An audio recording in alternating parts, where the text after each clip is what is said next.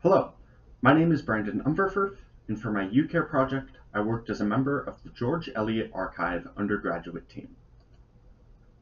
The archive has been around for several years at UNL, and my work largely consisted of adding to existing projects or creating new resources to benefit the archive as a whole.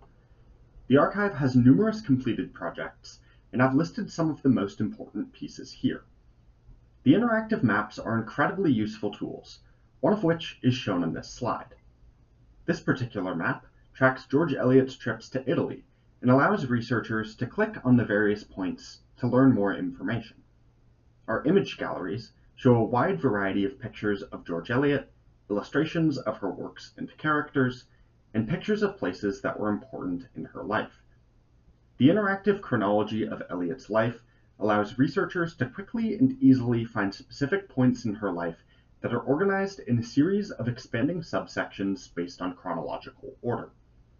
Each team member over the years-long course of the project has been vital to expanding and developing the archive into what it is today.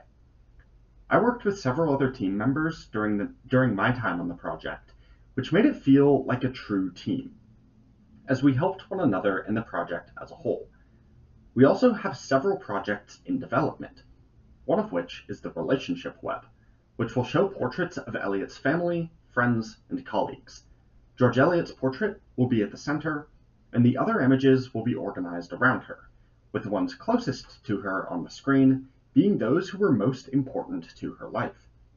The Commentaries by Contemporaries is an ongoing project that researches what George Eliot's contemporaries said and wrote about her, which is vital to any research on her work and life.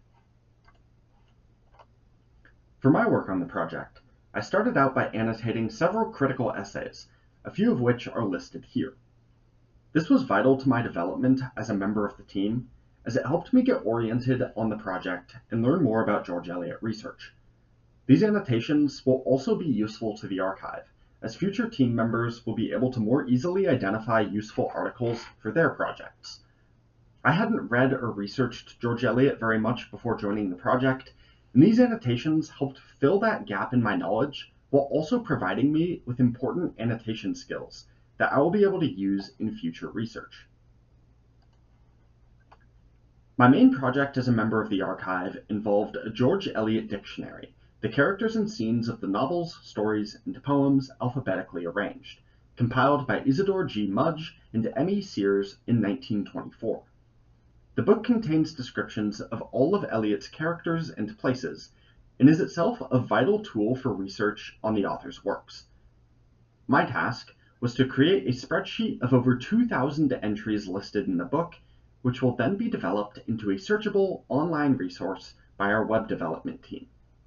This resource will be searchable by character, place, and work, which will make finding pertinent information far easier than it would be if you had to search through the physical dictionary. I also wrote a brief introduction to that in development section of the archive that details the goals of the searchable dictionary. While the dictionary itself is useful, searching it is tedious. Our resource will make it much easier for George Eliot scholars to do their research and will vastly improve the accessibility that Mudge and Sears were trying to achieve when they created the dictionary in the first place. My other big project was to continue developing a Twitter deck of Eliot's quotes from Alexander Main's book, Wise, Witty, and Tender Sayings in Prose and Verse, selected from the works of George Eliot. I added numerous sayings to a spreadsheet that had been started by a former team member, which will then be used to, to create a tweet deck for the archive. This tweet deck will be developed into automated daily tweets, which will both spread Eliot's quotes and bring more George Eliot scholars to the archive. Social media is an essential tool for anyone today, especially an entirely online project like the archive. And this tweet deck will help improve the archive's social media presence.